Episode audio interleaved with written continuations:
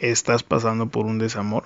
Bueno, pues este programa te va a caer de perlas, ya que nos acompaña la psicóloga Ana Hidalgo de, desde España. Es una especialista y bueno, empezamos con el programa. Curando amores, sanando corazones. Bienvenidos a Curando Amores, su programa donde contestamos sus preguntas sobre el amor con el fin de mejorar su relación. Mi nombre es Robert Tiaga, yo soy un psicoterapeuta y consejero matrimonial y bueno, ah, en, este, en esta edición del programa vamos a hacer una entrevista con la psicóloga Ana Hidalgo que nos acompaña desde España. Y bueno, le quiero agradecer por participar ya que bueno, con eh, los horarios, la diferencia de horarios es un poco difícil coordinar y estar a una hora eh, razonable donde ambos podemos estar disponibles para grabar el show. Y bueno, lo hicimos y lo hicimos con mucho gusto y esperamos que sea de el beneficio de ustedes y que les guste el, ah, la entrevista con la psicóloga Ana Hidalgo. ¿Qué tal si empezamos de una vez? Muy bien amigos, aquí estamos en el programa de Curando Amores, estamos uh, con nuestra amiga desde España, la psicóloga Ana Hidalgo, que es una especialista con este tema del desamor. Muchas gracias de participar en el programa, amiga. Muchas gracias a ti, Rob. Buenas tardes. Buenas tardes, buenas tardes. Este, bueno, vamos a, a tomar un poco más a fondo este tema del desamor.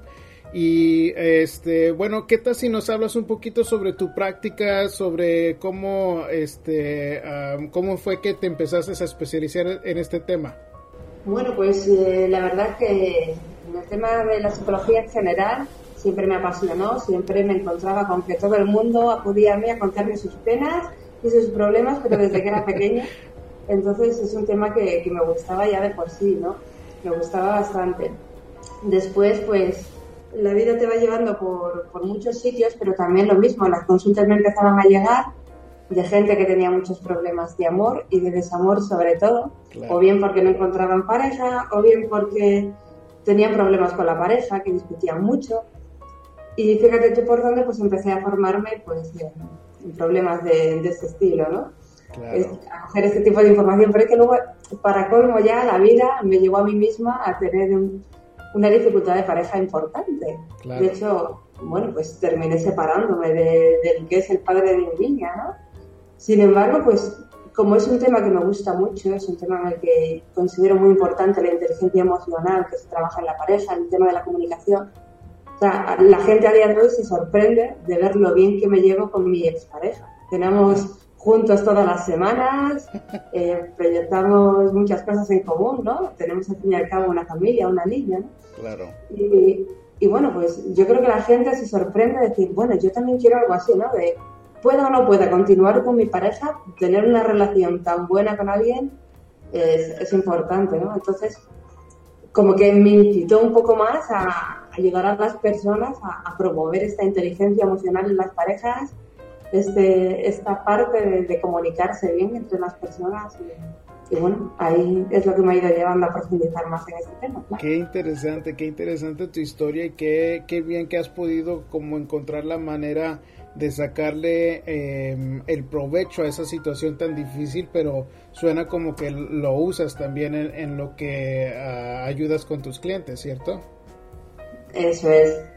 La verdad es que sí, porque ahí me llegan parejas, en la terapia de pareja, como bien sabes, no se trata de un pegamento de parejas, o sea, no es algo que por hecho de venir a terapia de pareja la pareja vaya a seguir funcionando. Se trata de que sigan funcionando las dos personas bien, tanto si deciden estar juntas como si no. Entonces, claro, cuando tú le, le, estás dando el ejemplo contigo mismo de decir, mira, da igual que decidáis estar juntos o que no, lo importante es que estéis bien y se puede hacer, porque yo ya lo he hecho, pues ya las personas empiezan a ver la terapia de otra manera. Claro.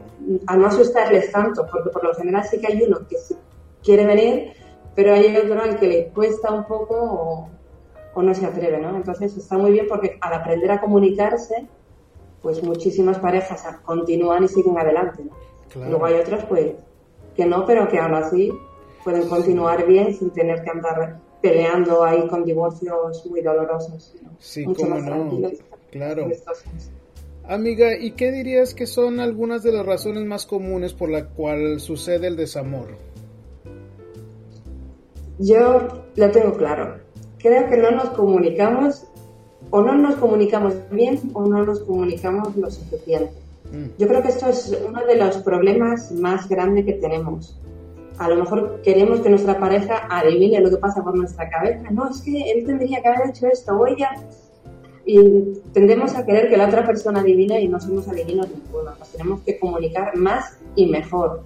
Porque se nos da muy bien recriminar las partes que no nos gustan de la pareja, pero muchas veces olvidamos decir lo que sí que nos gusta.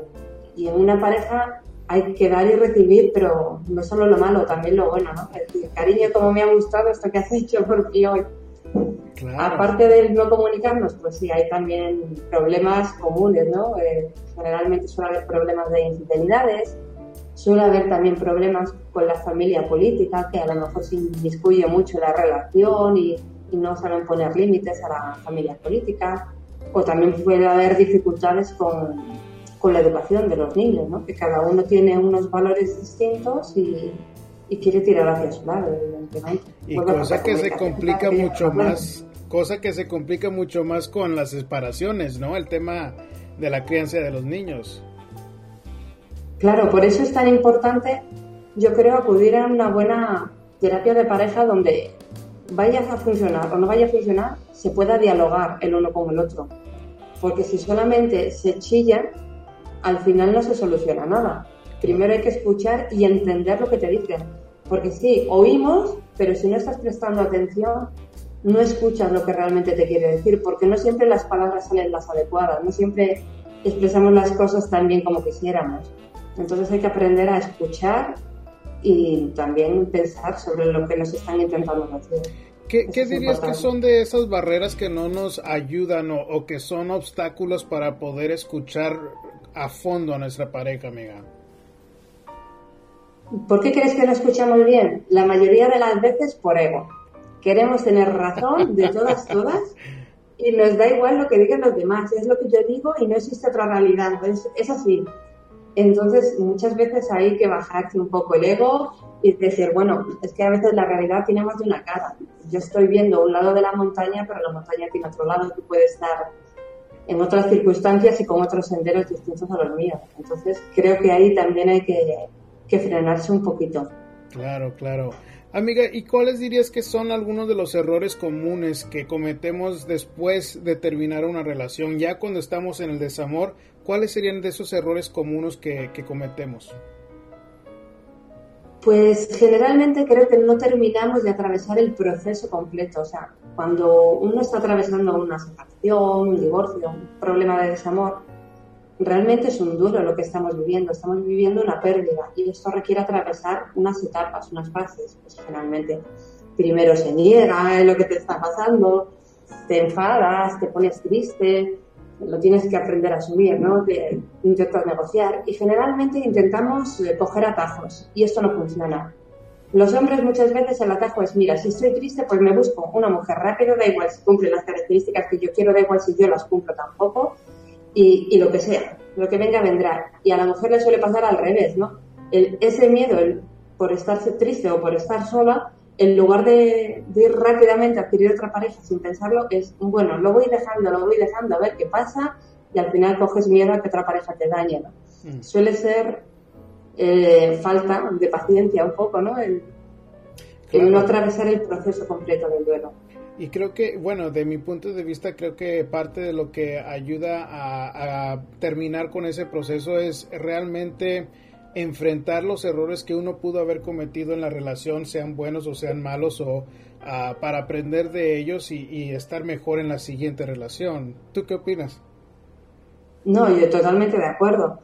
siempre lo digo, para cualquier cosa que te pase en la vida, lo primero es el autoconocimiento, ¿no? El reflexionar sobre en qué punto estás, qué es lo que quieres, qué es lo que ha pasado y cómo puedes avanzar hacia adelante. Entonces, eh, cuando, cuando hay una situación de, de ruptura sentimental, yo digo que la pareja es algo de dos. No se trata de que uno haya metido la pata y el otro sea la víctima. Siempre los dos hemos cometido errores. Entonces, tenemos que asumir nuestra responsabilidad, la parte que nos corresponda, y reflexionar ¿cómo, ¿cómo vamos a poder superar eso, no? ¿Cómo lo podemos solventar? Pues porque quizás en otra relación futura vayas a meter el mismo error, ¿no? Se trata de, aprender de los errores y continuar para adelante. Claro, y, creo que muchas veces lo tomamos demasiado personal y esos sentimientos de dolor ah, no nos permiten, no son parte de las barreras. Y yo, en, mi punto de vista, es parte de mi trabajo para poder ah, consolar de una manera limitada, pero lo suficiente para tomar el siguiente paso, que es ver lo que realmente pude yo haber hecho para cometer algún error y, seguir adelante, ¿no? Eso es. ¿Crees que hay alguna diferencia realmente, aparte de lo que has mencionado, sobre cómo manejamos el desamor entre mujeres y hombres, amiga? Creo que en general somos bastante parecidos, aunque tendemos a ocultarlo. Los dos tenemos los mismos pensamientos, emociones, sentimientos, y cada, cada pareja es un mundo, cada pareja es distinta. Claro. Porque aunque parezca que sí, los problemas a lo mejor son iguales, no, no todo el mundo los vive igual, pero a grandes rasgos somos iguales. Tenemos las mismas emociones ahí que nos están machacando en la tripa, los nervios, la tristeza, el dolor. Eso es algo que nos sucede a los dos por igual. Y todos queremos ser amados y ni uno queremos estar solos, ¿verdad? Eso es. Este, ¿qué tal amiga? ¿Qué dirías? ¿Por qué es que tanto duele un desamor? De tu punto de vista, ¿por qué es tan doloroso un desamor? Pues por un lado, porque como te decía, el, desamor es aceptar una pérdida, ¿no? Dejas de poseer algo que tenías, bueno, no es que lo hayas poseído, pero dejas de tener algo, de sentir ese amor. Pero por otro lado, duele mucho porque generalmente el desamor se vive como un fracaso personal. El fracaso a decir, ostras, me he equivocado en elegir pareja. El fracaso a decir, no he cumplido con los cánones que me impone la sociedad de, ay, qué fantástico sería tener una pareja de por vida, ¿no? El fracaso de, de no haber podido retener a lo mejor a la persona que quieres. Entonces, muchísimas veces se vive como un fracaso personal, cuando simplemente es un aprendizaje más que tenemos en la vida y del que podemos sacar incluso partido, ¿no? Porque sacamos eso, sacamos aprendizaje. Claro, y creo que en, en, el trabajo de, de, uno hay que saber cómo cambiar la, la, mentalidad, ¿no? De que sí, tal vez es este parte de un de un fracaso, pero no nada más es el fracaso, es qué vas a hacer con esa información, qué vas a hacer para que no repetir y, para seguir adelante y, tal vez arreglar si es posible arreglar o no. Claro, eso es. Lo importante es sacar un aprendizaje de lo que te está sucediendo en ese momento, de lo que te acaba de pasar. Pero aparte siempre insisto en que la vida, todo tiene dos caras, una buena y una mala. Entonces no hay que quedarse con la parte mala de qué mal estoy, qué triste, he perdido la pareja de mi vida, sino que también tienes cosas positivas aunque no te lo creas. Mm. Has aprendido la lección de qué errores no debes cometer para la siguiente relación que tengas. Claro. Empiezas a ganar tiempo para ti, para reflexionar, para poder hacerte mejor persona, para crecer, pero es que además también ganas independencia, mm. porque parece una tontería, pero no lo es. Muchas veces las relaciones echan en falta, por ejemplo, el flirteo del principio, el poder enamorar a alguien, que son pasos muy bonitos. Y lo suyo, hombre, sería fantástico poder retomarlo con tu pareja y poder empezar otra vez a sentir esas pequeñas cosas. Pero si no puede ser con tu pareja, no pasa nada, porque ganas libertad pues para poder tontear o, o flirtear o poder descubrir a nuevas personas. Entonces, evidentemente tiene una parte muy dura y muy dolorosa, pero también tiene una parte buena. Entonces, hay que mirar las dos cosas por igual, no quedarse solamente con, con la parte mala.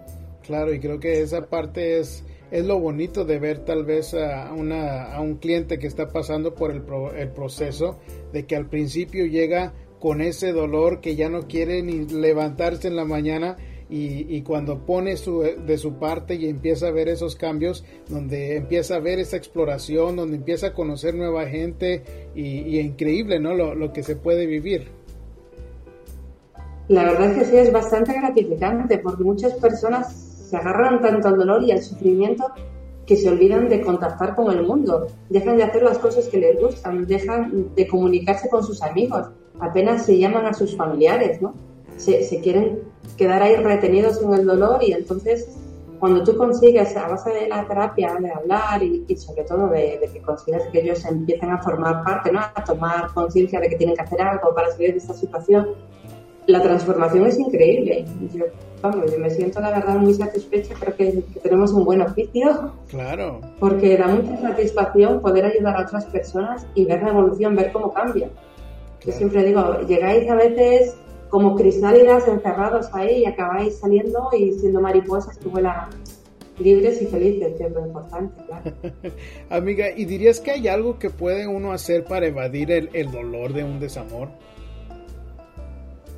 Para evadir el dolor, sí, para dejarlo atrás. Yo te diría sobre todo que empieces a hacer actividades que te gusten y que a veces habías dejado de hacer, porque a lo mejor, no lo sé, a tu pareja no le gustaba que hicieras ciertas cosas o no os venía bien por horario y ahora, como te digo, que tienes más tiempo, pues empieza a dedicar ese tiempo a cuidarte a ti por dentro y por fuera, empieza a leer, empieza a relacionarte más.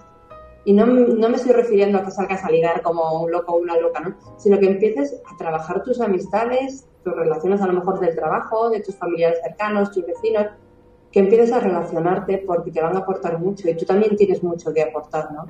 Entonces, cuando empieces a hacer cosas que te gustan y a relacionarte, empiezas a pasar página de alguna forma. Y creo que, creo que la parte difícil es, es de que no va a ser una varita mágica empezar a, hacer ese tipo de cosas, de que, de que hay que hacerlo después de un tiempo, eh, tener mucho esfuerzo y mucha conciencia de lo que estás haciendo para darle tiempo al tiempo y que el, el, dolor no va a ser automáticamente eliminado, ¿cierto? Cierto, o sea, esto no tenemos varita mágica ninguna, ni falta que hace porque de ese dolor y ese sufrimiento también vamos aprendiendo, ¿no? Vamos haciendo pozo. Claro. Y vamos aprendiendo de lo que nos está pasando. Entonces hay que tener un poco de paciencia, pero una cosa es ser paciente y otra cosa es no hacer nada.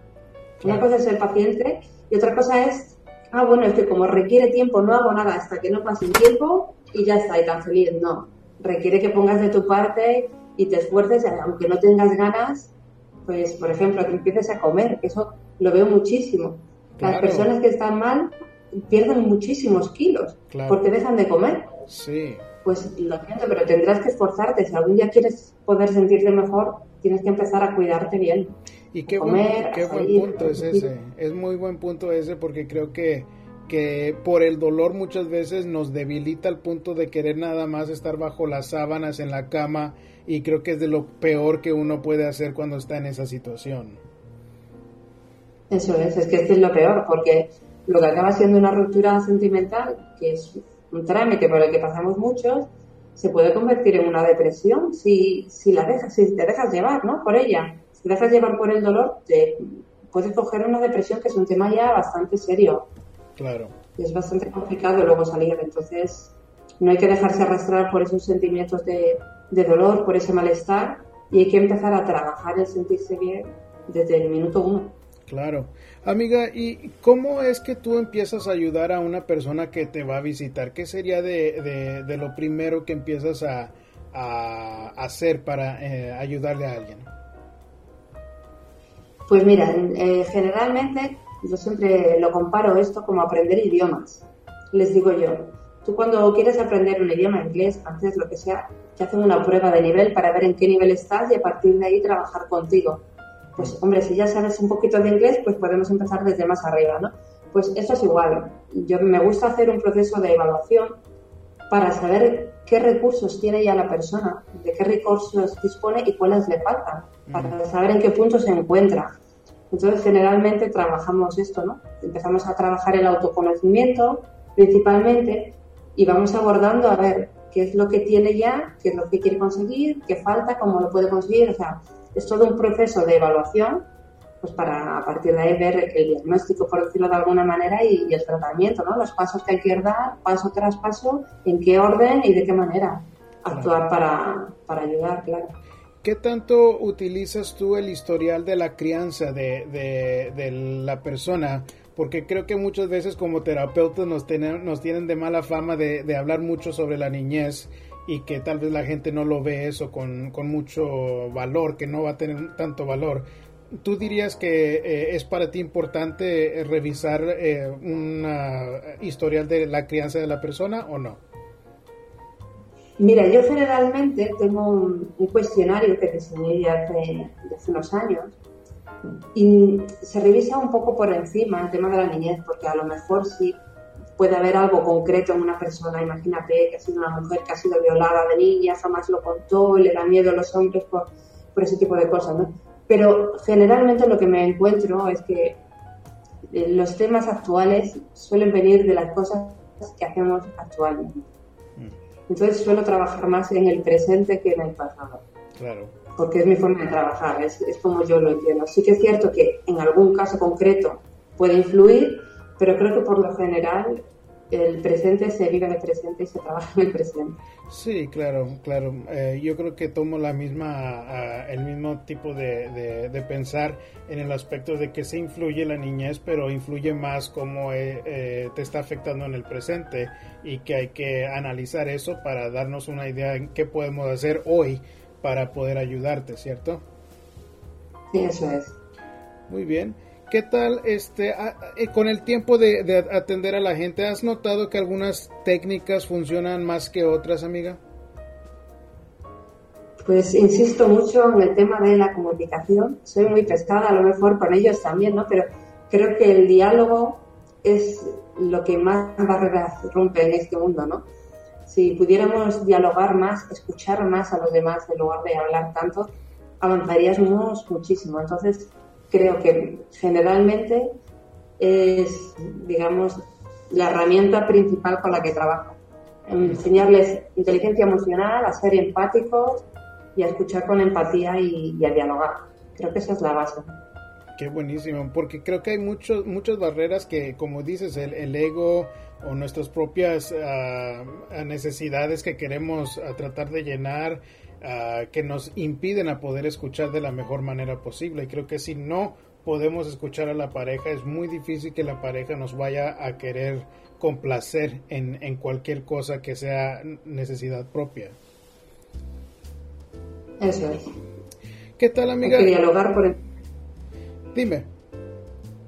No, no, perdona, disculpa, dime. Este, ¿qué tal para esa persona, amiga, que está pasando por el desamor en este momento? ¿qué le recomendarías? Pues le recomendaría un poco de paciencia y tiempo para reflexionar, porque como decíamos antes, no tenemos una varita mágica que, bueno, hoy no tienes desamor y mañana sí, y al revés, no podemos andar cambiando así de rápido, pero podemos aprovechar el tiempo que tenemos hasta que empezamos a curar nuestro corazoncito para reflexionar, como decíamos, en, en qué hemos hecho bien, en qué hemos hecho mal, cómo podemos mejorar, qué podemos aprender entonces creo que, es el mejor consejo que te pueden dar, ¿no? aprender a aprovechar este tiempo para autoconocerte y, reflexionar. Claro, yo creo que, eh, ahí también yo le daría a, la persona que date ese tiempo para llorar y sacar ese, ese sentimiento un poco antes de que te sientas mejor. Es que eso sí, a veces, eh, sobre todo los hombres, muchas veces tienen el tabú eso de los hombres no lloran. Claro. Pero, eh, como decía, esto es un duelo y las cosas que perdemos hay que llorarlas. a veces merece la pena llorar y descargarte y saber por qué lloras. Claro, claro. Muy bien, amiga. Pues, ¿qué tal si la gente quiere ponerse en contacto contigo? Eh, sé que haces algunas citas a distancia, ¿cierto? Eh, sí, bueno, estoy en Madrid, como bien has dicho, pero también trabajo online a través de Skype. Si, bueno, cualquier persona que quiera contactar conmigo, estoy en www.terapiaconana.com.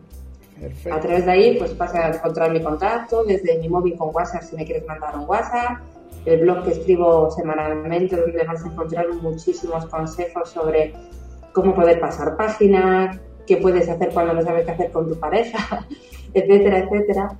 Y, creo que ahí también la gente se puede registrar para poder recibir de lo más ah, reciente que estás haciendo, uh, cursos online, etcétera, ¿correcto? Eso es, se pueden suscribir al blog. Además, si te suscribes al blog, doy de regalo un ebook que se llama Pon rumbo al cambio, que, habla a nivel general del cambio, ¿no? De, de qué pasos debemos dar para poder conseguir las cosas que queremos y poder sentirnos mejor con nosotros mismos.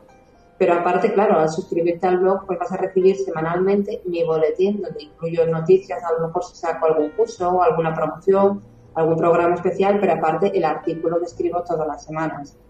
Entonces, ¿Y esta semana... ¿El sitio web, amiga? El sitio web, lo vuelvo a repetir, www.terapiaconana.com. Perfecto, y vamos a incluir los enlaces para el sitio web y también para un par de libros que tienes disponibles también, ¿correcto, amiga? Eso es. Eh, bueno, yo los animo también a que les echen un vistazo, aunque los he puesto en mi página web, está todavía un poco desactualizado el precio y demás. Mm, yo los voy a remitir a Amazon, aunque es la competencia, por decirlo de alguna forma, pero creo que allí lo van a encontrar mejor. Ahora mismo les he puesto un precio especial también y creo que allí lo, lo pueden encontrar fácilmente. Uno de ellos es cómo mejorar la comunicación con nuestra pareja, mm, que viene encargado de actividades que se pueden hacer para mejorar la actividad con la pareja, como, cómo aprender a hacer críticas, por ejemplo, cómo aprender a escuchar, etcétera, etcétera. Y luego el otro libro es un recopilatorio de artículos que, que he escrito y es cómo saber si dejar una relación, una relación porque a veces tenemos dudas y no sabemos si merece la pena invertir esfuerzo por salvar lo que tenemos o no. Entonces, eh, es un recopilatorio de artículos en el que se plantea qué tipo de cosas puedes hacer para saber si, tomar una dirección o tomar la otra. Y viene además también con un cuadernillo de ejercicios al final. Buenísimo, buenísimo. Pues muchas gracias por acompañarnos en el programa, amiga. Espero que no sea la última vez y, te deseo mucha suerte con tus libros y con tus cursos. Muchísimas gracias a ti, Rob, por invitarme y bueno, y a toda la gente que nos está escuchando también por estar ahí. Y por supuesto que si me invitas de nuevo aquí estaré, que ha sido todo un placer charlar contigo este ratito. Igualmente, amiga, pues te agradecemos bastante y estamos en contacto. Muchas gracias. Un beso para todos.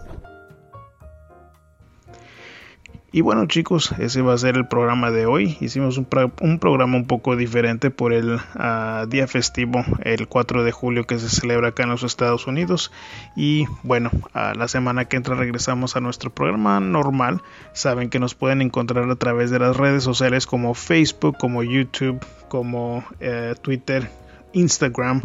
Google Plus, SoundCloud con el hashtag Curando Amores. Todo junto el hashtag Curando Amores. Si lo ah, buscan, ya sea en Google o en su aplicación favorita, van a encontrar el trabajo de aquí del, del programa.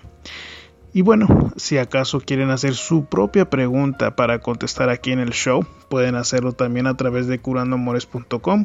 Y si prefieren una consulta privada donde no vamos a contestarla al aire en el programa, también pueden hacerlo por el mismo sitio web. Como siempre es un placer compartir este espacio con ustedes. Y bueno, me despido como siempre con un abrazo de mi corazón entero. Curando amores, sanando corazones. Habla con nosotros de amor y desamor, seducción, sexualidad y pasión. Podrás trabajar la tratar infidelidades y curar tu relación.